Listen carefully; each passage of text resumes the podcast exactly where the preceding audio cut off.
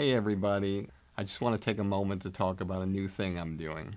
Over the years, many of you have reached out to me telling me how much you love the podcast, but also wish there were more personalized takeaways and more in depth interactions with our guests to hear what they think about comedy. This is why I'm now launching my new digital academy, Blueprint for Success. With exclusive interviews and comedy philosophies of stars and industry veterans, personalized versions of the industry standard podcast, commercial free, and one on one coaching time with me. Blueprint for Success will give you the powerful tools that will take you up the elevator beyond the competition and reach the highest possible levels to achieve your dreams. Whether it be stand up, sketch, improv, acting, writing, producing, directing, hosting, radio podcasting, social media influencing, or even if you want a career behind the scenes as a manager or an agent. Now I'm here to help, personally. We'll go on an express train of comedy and entertainment like nobody else has before. You can find out more about Blueprint for Success and the comedy business on my website at barrykatz.com. Together, we'll take your career where you want it to go. There's a lot of ex- positive expectations as that door opens and that actor walks in the room. We want you to be the solution to our problem. And you will either step up and fulfill that or not very, very quickly. You know, in the first page, we'll know pretty much if you're close to hitting the target. But we're, you know, even if you're not, that next actor comes in, we, you know, we're all anxiously want you to be the solution.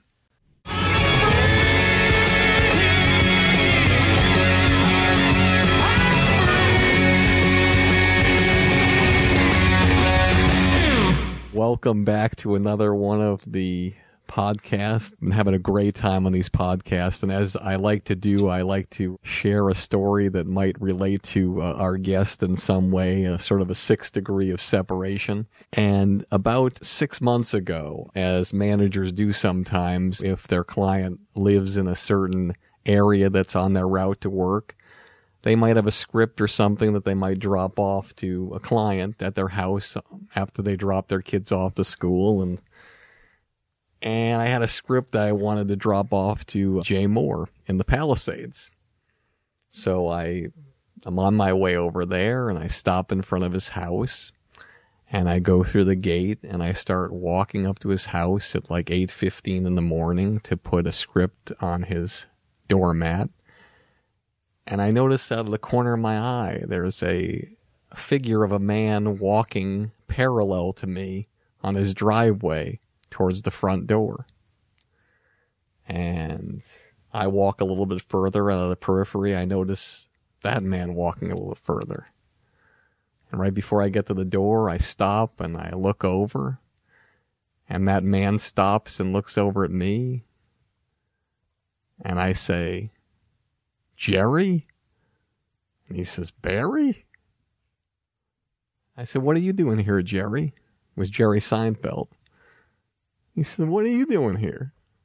I said, "I'm I'm I'm here to drop off a script to my client." Well, who's your client? Uh, Sugar Ray Leonard. I said, uh, "No, no, no. I don't represent Sugar Ray Leonard. This is Jay Mohr's house. I'm I'm dropping a script on." No, this isn't Jay's house. This is Sugar Ray Leonard's house.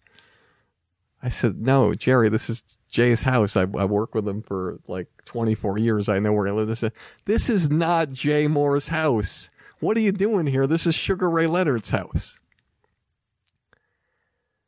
And I just like I, I'm I'm shocked that I'm it's eight fifty in the morning and I'm in front of Jay Mohr's house with Jerry Seinfeld, and all of a sudden another luminous figure figure starts walking around the corner towards me, a hulking, huge man. And I hear the words, Barry? I look at him, I say, Michael? It was Michael Richards. I said, What are you doing here? He said, What are you doing here? I said, I'm here to see Jay Mohr. No, you're not. This is Sugar Ray Leonard's house. I said, This is not Sugar Ray Leonard's house. This is Jay Mohr's House, and I don't know how many times I got to say it. I'm here to drop off a script. And then Jerry paused and he looked at Michael and he says, Michael, I guess this is Jay Morris House. Uh, it must be Jay Morris House because this is his manager and he's, look at how he's dressed. He's wearing his manager pants. We better go to another house. Here we go in three, two. This show will have laughter. I got everybody pregnant with Barry Katz and semen. I'm not comfortable with the tone this is taking. If you're undeniable, you will not be denied. If you want to be successful in show business, you get yourself a Jew white manager like Barry Katz. Being a manager is just turning no's into yeses. Creating holy shit moments. Undeniable. You fucking firing me up, Katz. I love this man. Is there anything else I should know? You're on. What? I'm on the air. Barry Katz. Back in the house. House. House. Let's do this. American Gothic. To me, that was a very, very special uh, show that didn't get the cred that it deserved, and it got canceled. And what was always fascinating to me, it was created by, of all people, Shaun Cassidy. Uh, to Doo Ron Ron, Right. Shaun Cassidy, and he created an incredible drama that was ahead of its time. It was. And it would be. It would. You know what? It would be great on TV today. I mean, on a on a series on a, a network like FX or it really. Um, but but what I wanted to talk time. to you about that was interesting to me is the fact that here you are, you're you're essentially a comedy guy. That's all you're doing is comedy, and all of a sudden you get the call. Listen, we want you to do this show. It's a dark horror show. Well, I'll tell you how that happened was uh, after I did Married with Children, um, I partnered with Meg Lieberman. I, I left Embassy. Uh, Meg was actually casting The Facts of Life as a freelancer. I was on staff uh, on staff at what became Embassy Television after Norman sold it to Coca Cola. Um, and Meg came to me, and Meg's background was drama and mine was really comedy. And she said, "Why don't we leave? Um, why don't you leave embassy and let's become partners and um, and start a business?"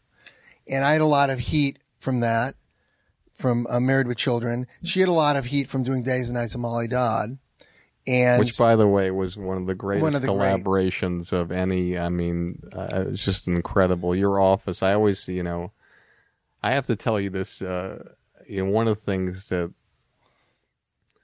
you always treated me like I belonged, even when I didn't belong.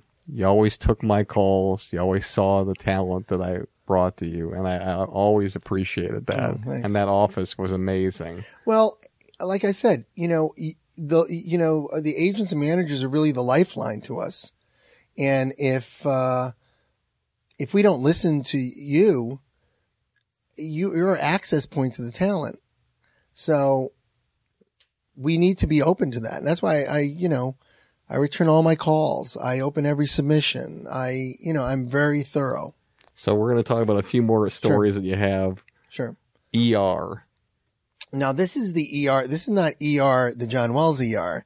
This is an ER which is based on a um, a play from Chicago, and it starred Mary McDonnell. But I think it's important because this is a this started as a play, right. and you're working on it, and it had components of the hospital show. Yeah. So Exactly. So it was almost like um, MASH set in an emergency room.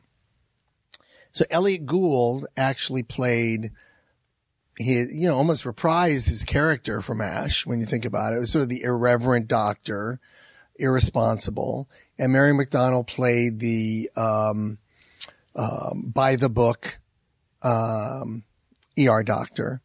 And then uh, Jason Alexander uh, was cast as the hospital administrator, this the is- update hospital is- administrator. And now you and know. that's why I got now to You, know. now you know why I want to talk about Right. this. So that's how he, then he was in that.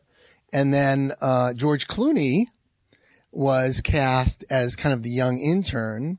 And then there were a couple people that were in the original Chicago production, Shuko Akune and Bruce, um, Bruce Wright, is that what it? Yeah. Who, um, who were cast, out of uh, the it was I believe it was a Steppenwolf play originally, and they were actually um, they actually joined the cast out of um, out of that. So um, that was a that was a long process, and we had known George from the Facts of Life because he came into the flat Facts of Life as kind of like the young handyman, um, and uh, so we had sort of built a relationship with him from that, and then he segued into ER. Uh, before right? we get, it's it- it's amazing how things start, and that's why I wanted to have you here on this podcast because you have those stories that are incredible about these people and how they started, and how they made the cut, and how they worked hard, and how they got to a certain level, similar to yourself. Before I get into uh, the thing I really want to get into, uh, recently, you know, in the past couple of years, you got a chance to work with Chelsea Handler, who is like, um, in my mind, you know. Um, uh, moving the needle in ways that um, very few people have had the chance to move it. And she's an incredible entrepreneur and so well respected in so many different areas, and really a, a, a leader, and not only with uh, for women who are in comedy, but actresses, but in talk and everything.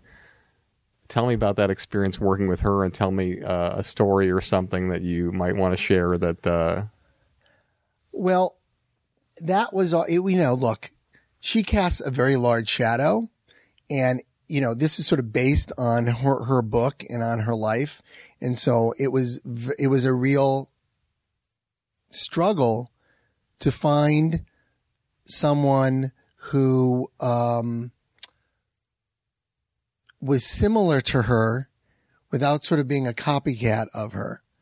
And But this is where things all tie together because you also were the casting director on that 70s show. right, And this is where what's interesting is your relationships throughout time, like the like the Alexander thing, they come back Right. and it's just a it's just a circle of life in these things. So talk about that because you haven't talked about really. I, I interrupted you, but I want you to talk about how Chelsea's role was cast. Well, you know, we saw every um every actress that was sort of in the in the age range. So, you know, to try to find someone who was not doing um an imp- impression of Chelsea Handler, sort of made the part her own, but was sort of, you know, uncensored and unflappable and, you know, out there. And it was a very, you know, it was a very big, uh, it was a very difficult task to find that. So we'd seen all these people. And, uh, by the way, Tom Werner was the executive producer of that show. And so I said to him, I think I want to bring in Laura Prepon to read. And, uh, and Tom Werner was the executive producer of that 70 show. And he said, I really don't think that Laura is right for this. I, I, you know, she, she had just, well, obviously I knew her from that 70s show, but I worked on a short-lived NBC series called Love Bites that Cindy Chupak had produced. And Laura had done a guest shot us on the show for us and really, um, it, she was extraordinary in the guest shot. And it hadn't aired yet, but I, you know, I knew that she was capable of doing it, that she had sort of matured in that way. And I said, I really want to bring her in. And we brought her in and she just was it. She was it. She, you know, she is kind of a Jersey girl. She's, you know, uncensored. She had, you know, she obviously grew up in comedy, so she knew that. And it was just a, a great fit. Cool. And having her read for Chelsea was great because Chelsea saw her and just loved her. That's uh that's a great story, and let's talk about uh, in my mind uh, one. But I should also say in, in, in that show, Lauren Lapkus, who was in it, who played a roommate, literally had no credit credits at all. I mean, I think she'd done a couple little internet shorts. Um, and may, I think she did like a sketch on Gi- Jimmy Kimmel. Uh, and that's someone as soon as I saw her face on the submission, I'm like, "Ah, that's someone I have to meet. And she just came in and she was just amazing. And I'm so glad she's doing very well for herself now. But that's someone that we took a shot with. It was her first series role. And I was really proud to be able to sort of put that one forward. So let's talk about the uh, one of the greatest shows in the history of uh, television, Seinfeld, and uh, I'm sure you have a number of stories, but uh, you know, to be on the ground floor and to be with uh, Jerry and Larry as they were developing it and being in those sessions with them. Uh, if you could pull upon, you know, one or two stories that just will, you know, nobody knows that will just blow people away uh, of the process. What do you what What do you think you could share with us? Sure. Well, I would say that the most interesting thing was it was sort of just a little show. It, you know, even though Jerry was a- attached to it and he was a very well known comedian, he wasn't exactly a household name.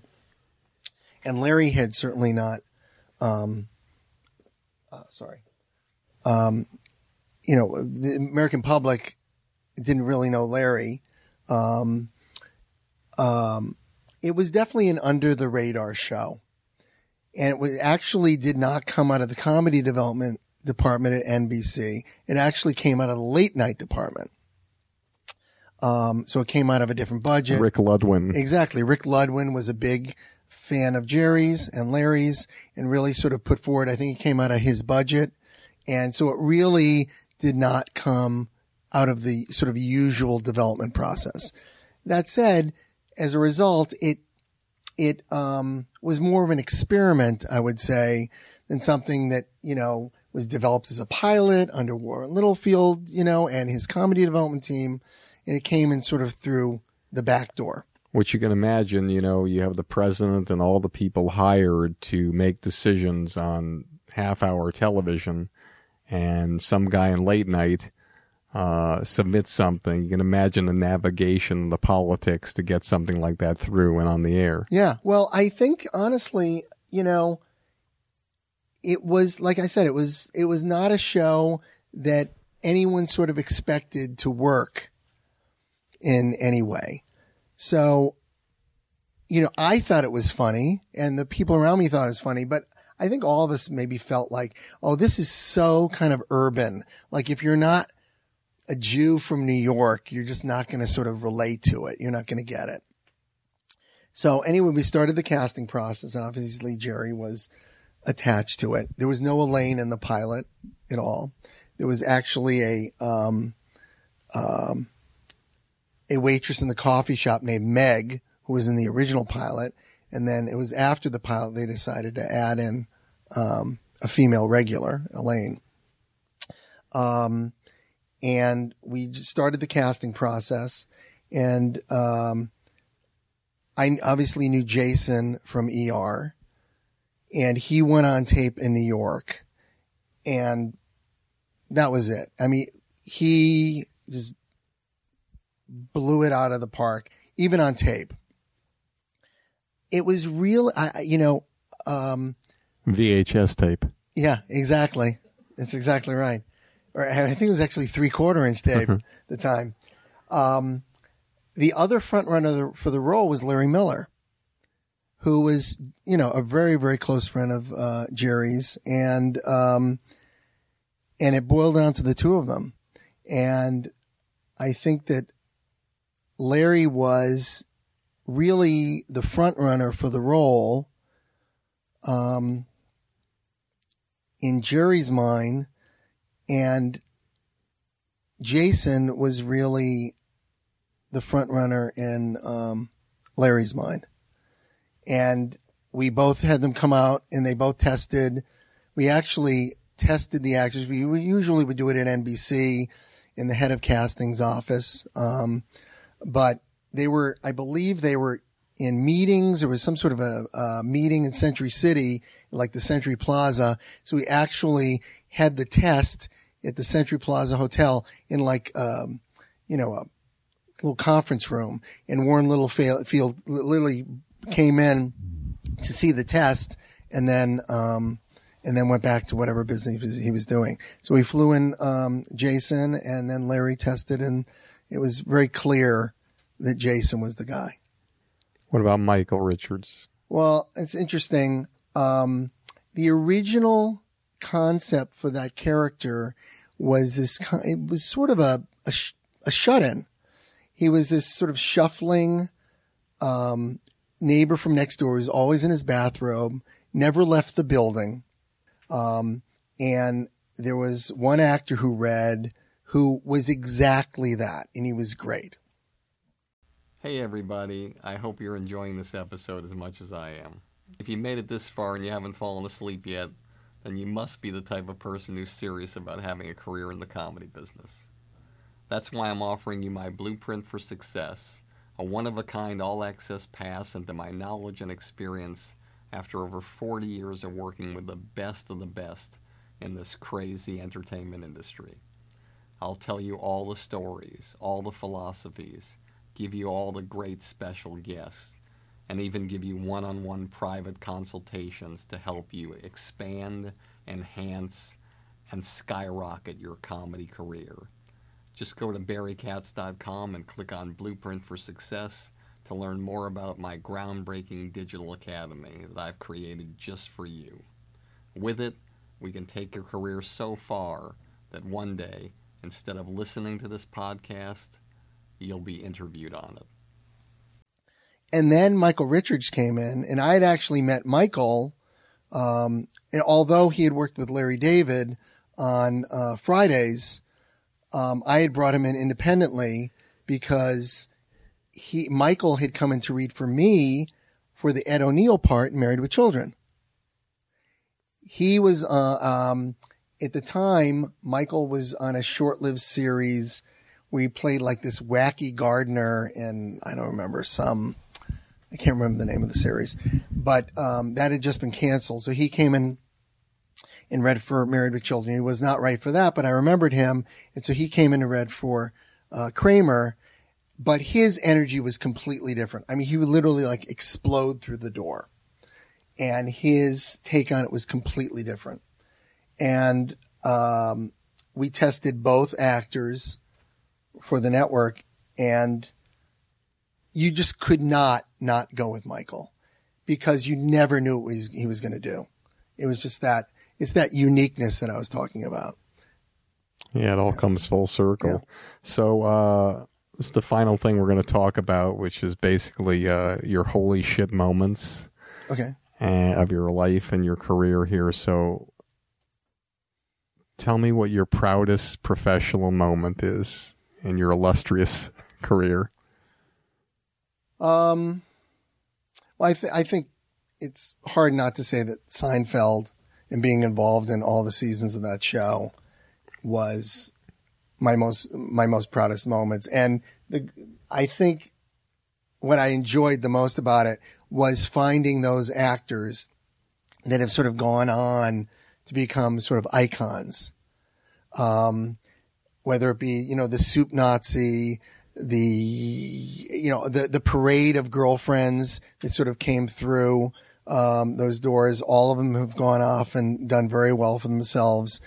The people who did little one line roles on the show, who it was really sort of their first, um, television guest star and they've all kind of gone on to, you know, do, you know, have a lot of success. Um, that was, you know, that, that's what I love to see. You know, that's, those are my favorite moments, not casting the guy who's already the star, but really helping to grow actors that have all that potential and sort of helping them launch their careers. That's what I, that's what I really enjoy. And I think that's, um, one of the things I'm most proud of. What's your biggest disappointment in professionally? I think my biggest disappointment was, you know, I was head of casting for NBC Universal for almost 10 years. 10 years, yeah. And And it should be noted that when you were there, you worked on The Office, 30 Rock, Heroes, My Name is Earl, Friday Night Lights, Southland. You were overseeing the casting for that. So, Right. I, and, I really enjoyed the experience, but I think what I didn't enjoy was, uh, or what I was disappointed by, I should say, is the fact that when you're in one of those jobs, it becomes less creative and a lot more about sort of keeping the trains running on time. And also the fact that, you know, when I was there, I started certain, um, uh, comedy development projects there. I started this one in New York called PSNBC, which was basically a performance space in New York, which groomed a lot of young comedians. You also worked on the diversity. yeah, thing, exactly. I was head of. You- I was didn't in you start of that? diversity. Uh, didn't you start the showcases for Yeah. that? exactly.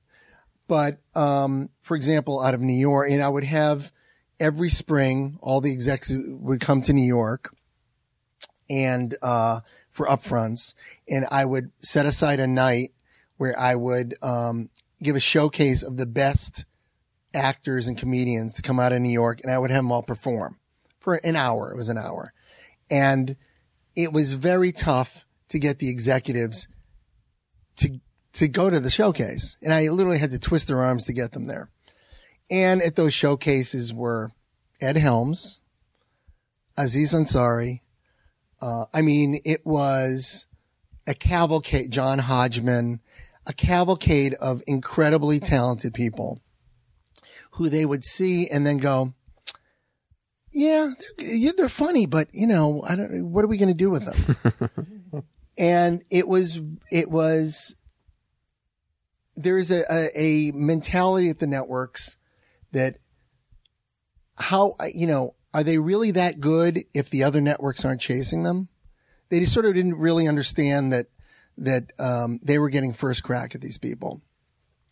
And uh, you know, you know how it is in the, in this business. Sometimes it all boils down to competitive situations. You're, you know, you're shopping at the ABC and CBS and NBC. So there's, uh, you know, there's a, uh, um, a competitive, you know, they're stepping up because ABC's stepping up or Fox is stepping up.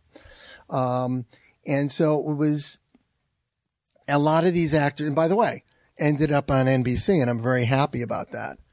But, um, it was disappointing that they didn't have the vision to, you know, make these holding deals with these, these actors and then, you know, um, proactively develop for them and cast them.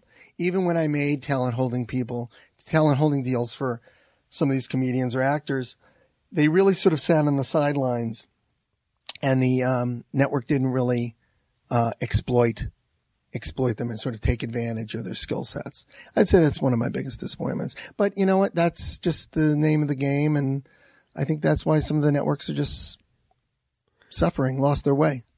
Now, true serum in your veins. Now, here, tell me an actor who you saw. They came into your office and they auditioned for you, and literally you thought to yourself when they left, "Don't let the door hit you on the way out. Don't quit your fucking day job." And I will never bring that actor in again. They were so horrible, and then they went on to be a big star. Oh boy. And then uh, conversely, somebody who you saw that you thought was incredibly talented and you believed in so much, and you brought them to the network, and they were just like, no. I don't care. They are never getting this job, and then they went on to do things. Uh, I do have a, well, I would say, um, someone that I was passionate about was one of my pilot seasons at NBC. Uh, Amy Adams, who's now a big movie star, tested in about for about three or four of our pilots, and never booked it. And um, the the president of the network at the time said, Who was? the president of the network at the time said, "You know what? You know what? It's enough with Amy Adams. Let's not bring her in again." And so tell me somebody who you thought was miserable, who became so you, later on you hmm. saw them in huge films and television. I, I'm trying to. Somebody think just that. didn't get it. someone I just didn't You get. You just didn't get it. You were like, Okay. "Th- this person doesn't have what it takes, and they ended up becoming a big star. I don't know. I'm not coming up with anything. I will. I'll tell you another story though. Someone I I was very passionate about was Steve Carell. I knew him from Second City in Chicago, and I cast him when I was an independent as a series regular in the Dana Carvey show. There was a comedy they were casting for the Zucker brothers called HUD, which stood for the Housing and Urban Development. It was basically a, you know, Inspector Clouseau or Get Smart type of um, comedy about a guy who, who is a secret agent whose cover is he works for HUD. And, um, and Steve Carell, I put up for the job and he ended up booking that. And he was incredible. And the, the pilot didn't go. And I think they regretted not doing it. I mean, it was just incredibly funny, but at the time they just didn't feel they had a place for it. But then we started to do the Julia Louis Dreyfus short-lived series, which was called um, Watching Ellie, and we cast uh, Steve Carell in it as the neighbor. And then, of course, he came in and uh, booked the lead in The Office. All right, so you know, there's a lot of people listening, a lot of actors and actresses listening, a lot of comedians who want to get to the next level, a lot of uh, people coming out of acting school, theater programs. I want to know what advice you have for a young actor who has no credits, and how do they get to the point where they catch your attention? That get to the next level, what does somebody have to do to make their mark on you and other people in your business to get to the next level? What does somebody have to do when they go in and they audition and then they audition again for the producers and then for the studio and the and the network? How do they take their careers to the level that you've taken your career? Well, I'll give two pieces of advice for that new actor, that new comedian. Don't put yourself out there until you're ready. Because a bad impression is much longer lasting than no impression at all. And if you've come in and auditioned for me and you're not prepared, you're um, not professional, you clearly don't have a handle on the character, um, you have clearly not prepared the material and blow it in the room, that is longer lasting, that memory, than if I had no experience with you at all. And when your agent pitches the next time and go, you know what? They've read for me once or twice and they're just not, they're not capable. They're not ready, you know, um, and, and I remember that. Not that I haven't given actors second chances, but then when they come in a second time and they do it again, that's it. You know, I'll, I would rather not see them. I don't care who their agent is. And I'd rather see a new young actor, um, that I have no experience of and take a shot on them. So that's the most important thing. If you're a stand up, you know, make sure you've got more than two good minutes of material or eight minutes of material. If you're a stand up who wants to transition into acting, make sure you do some classes. I, you know, one of, one of my big, um, beefs, and I've had these conversations with you, is a Yes, stand- yes, you have. with a stand-up comic specifically who has a lot of heat on them, is developing something at the network, and I've called you and said, Barry, I want him to come in and read for my pilot, or I want him to come in and read for this guest shot. It's a great guest uh, shot. And you know what I always You say? said no. Hey, everybody, let me remind you one more time about my new blueprint for success. It's a project I've spent months and months working on just to help you jumpstart your comedy career and beat the competition. Whether you want to do stand up, sketch, improv, acting, writing, producing, directing, radio, social media influencing, or even if you want a career behind the scenes as a manager or agent, Blueprint for Success will give you all the tools you need to take your career to the highest levels. with exclusive interviews, my top 50 commercial free episodes from industry standard, one on one coaching with me, and unprecedented access into my knowledge and experience from over 40 years in this crazy business. I guarantee you that with Blueprint for Success, you'll become the creator you've always dreamed of becoming. No one's asking me to do this. I want to do it because I want to help you become truly undeniable. So just go to barrykatz.com, click on Blueprint for Success, and start your incredible journey today. I truly can't wait to work with you to help you change the trajectory of your comedy career forever. I say no. Yeah. The reason why I say no is because I don't. If they're doing something and they're already there and they already got the money coming, he just dropped the coaster for the, the eighth time. This is fantastic. He's finally just put his drink down on the floor.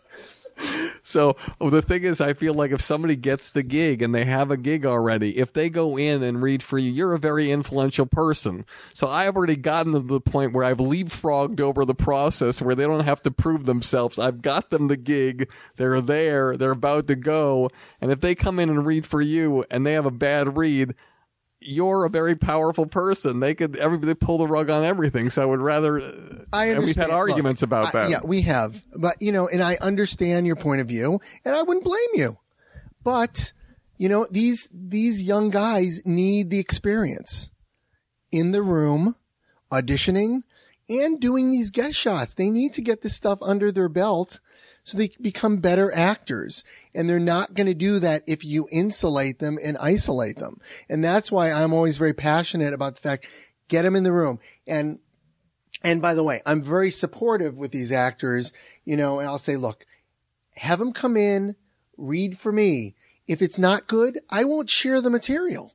I'm not going to share it with my producers, but let's see if they're capable. And this is one of the reasons why, you know, a lot of, you know, this, you know, this comic is offer only, you know, um, we're not, we're not going to put him up there. You have to make him an offer. Um, and I understand why agents and managers do that. But at the same time, I try to convince them, look, let them go through the process. They'll get some experience. Maybe they won't book the job, but better that we go through the process. And if they don't book, better it happen in the shadows Then have them go to the table read. You make an offer, they go to the table read, and they are summarily dismissed after the table. And it ends up on Deadline Hollywood, you know, for everyone to see. That's not good for anyone. It's not good for the talent. Um, and it's hard to recover from that. So, I, look, I understand it's your job to protect your talent and, you know, do what's right for them. But it's my job to make sure that actor is the right fit. And if they have the body of work, I will fall my sword for that actor. You know, if a producer, producer doesn't want to see it, I work with plenty of producers and I still do who go, I got to see them read. If they do not read, there's no way I can cast them. And I say, look, look, I have a reel for you. Look at their body of work. You know, sit down with them in the room and have a meeting. I mean,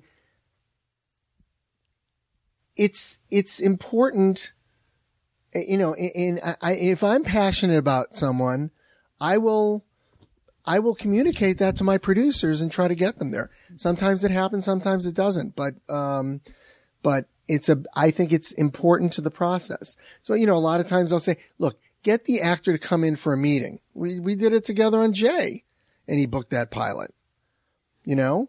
Um, That's and- right. You guys wanted him. I to, think three times I came to you knocking on your door to try to get him to to come into the room. Finally, we got him to come in for the meeting and it was, it was a love fest. And then we went to the next step and he, and he booked the role and he was great in it. Um, but you know, sometimes you have to jump through that hoop. And I think that it's important on both ends. You know, like you said, it's a marriage that takes place maybe with four times five minutes each.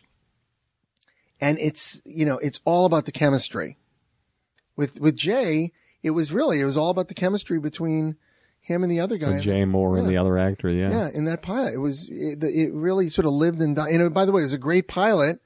It was just one that TV Land just decided they didn't want to go with, you know, male. You know, they have a female audience. Why why do something that's very male? But it was a great pilot. It was really funny, and uh, you know, casting is always hard. It's really hard. I've never, um, I've never had an experience that has been sort of simple or if it has been, it is a bust. Got it. And finally, for people in your profession that want to get started, that want to make their mark, that want to go up through the ranks and make a difference like you have, people who want to be casting directors, they want to get involved, they want to move the needle. What's your advice for them? I think you need to learn the talent pool. That's the most important thing. You need to, you need to love actors. You need to respect them and you need to, um, take risks and be supportive of them and, um, and be out there. There are a lot of casting directors that sort of insulate themselves from actors, and I'm I'm not one of those. I mean, I don't like go out and party and socialize with actors, but I see everything. Or if I don't, I have, you know, people in my office that see everything. There's just so much right now. It's just impossible to see everything. So I rely on a lot of other people to um, say, Hey, I saw so and so in this small play, or I saw this person on YouTube, or I saw this, you know, I'm, I'm going to VidCon down at, at Anaheim to see the YouTube stars because a lot of people are, you know, a lot of great writers and a lot of great talent are sort of coming out of that world. Um, I think that's sort of the next frontier. And it's sort of, that's blown the doors off of, you know, not that we're the gatekeepers, but it's sort of you know, it, they've done an end run. They're producing their own material. And so, um, they're doing end run around the casting directors and the agents and the managers. They're creating their own material and creating their own opportunities for 50 bucks and uh, aggregating their own audiences, their own fan bases. And so as a casting director, I need to be aware of, you know, the people that are coming out of that world, continuing to come out of the stand-up comedy world, theater, um, uh, the reality world, sports, bloggers. It's all, you know, it's a whole new frontier. Um, and I would say you just have to be, you know, as an actor, you have to be passionate about your work and you have to go in the room convinced that you, you know, we have a problem. Casting directors, um, every actor that comes into the room, we want to solve the problem that we have. And that is we don't have the, we don't have the right actor for the role. So every time, you know, I don't care if there are 50 actors sitting out in the waiting room with you. Um, you know, actors can sit out there go, all right, number 25 coming in. You know, it- it- the, the, the casting director and the producer not sitting there, you know, hunched over going, all right, what do you got for me next? You know, let's get through this. There's a lot of ex- positive expectations as that door opens and that actor walks in the room. We want you to be the solution to our problem. And you will either step up and fulfill that or not very, very quickly. You know, in the first page, we'll know pretty much if you're close to hitting the target. But we're, you know, even if you're not, that next actor comes in, we, you know, we're all anxiously want you to be the solution because casting is a very long, arduous process and no one wants to do it. So you do have that leg up as an actor when you walked into that audition room. Well, uh, you certainly made a difference here today, Mark, and I'm so Thanks. grateful for you coming. Our audience is going to be uh, so excited about this because you've shown an area of the business. You pull the curtain back, and you really, really explain so much and all the memories, and you're just in another league in your first class. And I'm Oh, so thank you. grateful that you came here today, and thank you so much for doing the podcast. I Thanks appreciate for it. inviting me. Oh, it was That's fun. awesome. Listen, everybody. If you like the show today, tell all your friends. And uh, if you didn't like the show today, tell all your friends. Hey, everybody. Thanks for listening to the podcast. I want to talk to you about an amazing documentary that I worked on a few years back called I Killed JFK, which was unlike anything I ever did in my life. It's centered on a man who'd been in prison for 30 years, who was the only person in history to have admitted to killing Kennedy, and his story is unbelievable. He started as a runner for the mob. He was hired to drive two hitmen from that city around Dallas, and he ended up being the guy who calibrated their weapons. And he was there that day with one of his own and took the fatal shot that killed John F. Kennedy on the grassy knoll.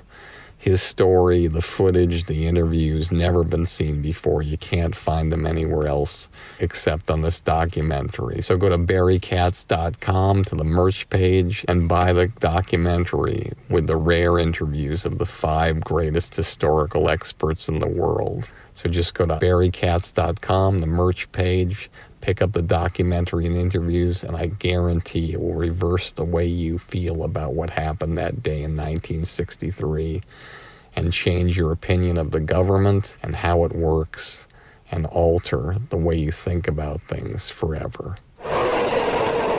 Lastly, I want to talk to you about something really impactful, and involves something really close to my heart self education. You see, throughout my life, I realized that every success I've ever achieved in my career has come from the education I received from my experiences in the business. And I truly believe that we all have the knowledge inside of us that others would kill for. And by sharing that, we can open up an entirely new world of possibilities for ourselves. That's why I'm so excited to tell you that I partnered up with my friend Tony Robbins, who's been number one in this field for 40 years.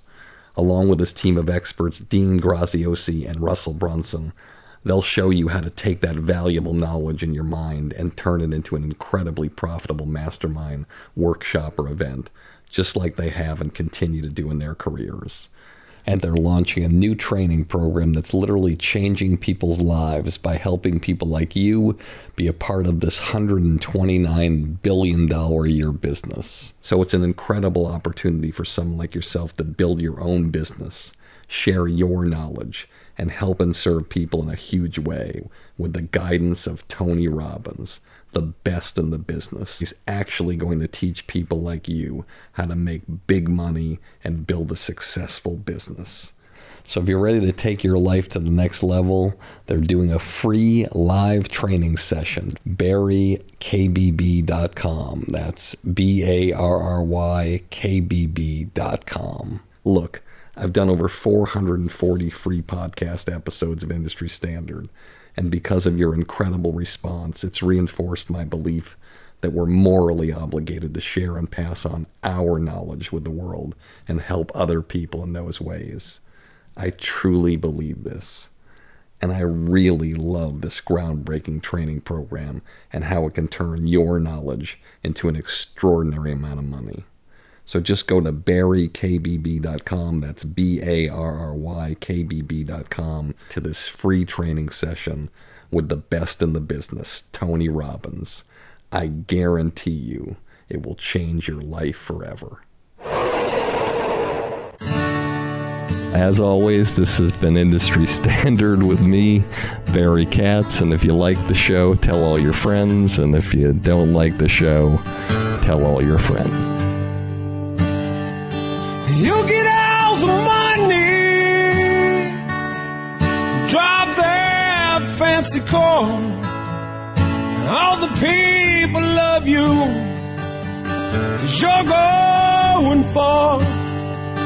Life is for the dreamers, they have all to gain. It's never quite over till it all feels the same. You pick your own poison, dig your own grave down in the valley.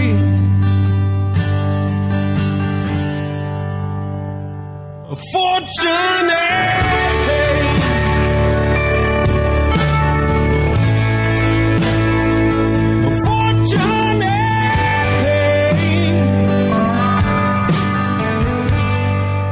Thank you for listening to Industry Standard with Barry Katz. If you'd like more info on our schedule of new episodes or how to reach Barry through Twitter, Facebook, or email, go to barrykatz.com. Before you leave, please take a moment to subscribe to our podcast, leave a comment, and rate it, even if you think it blows. Thank you for your support and have a great day.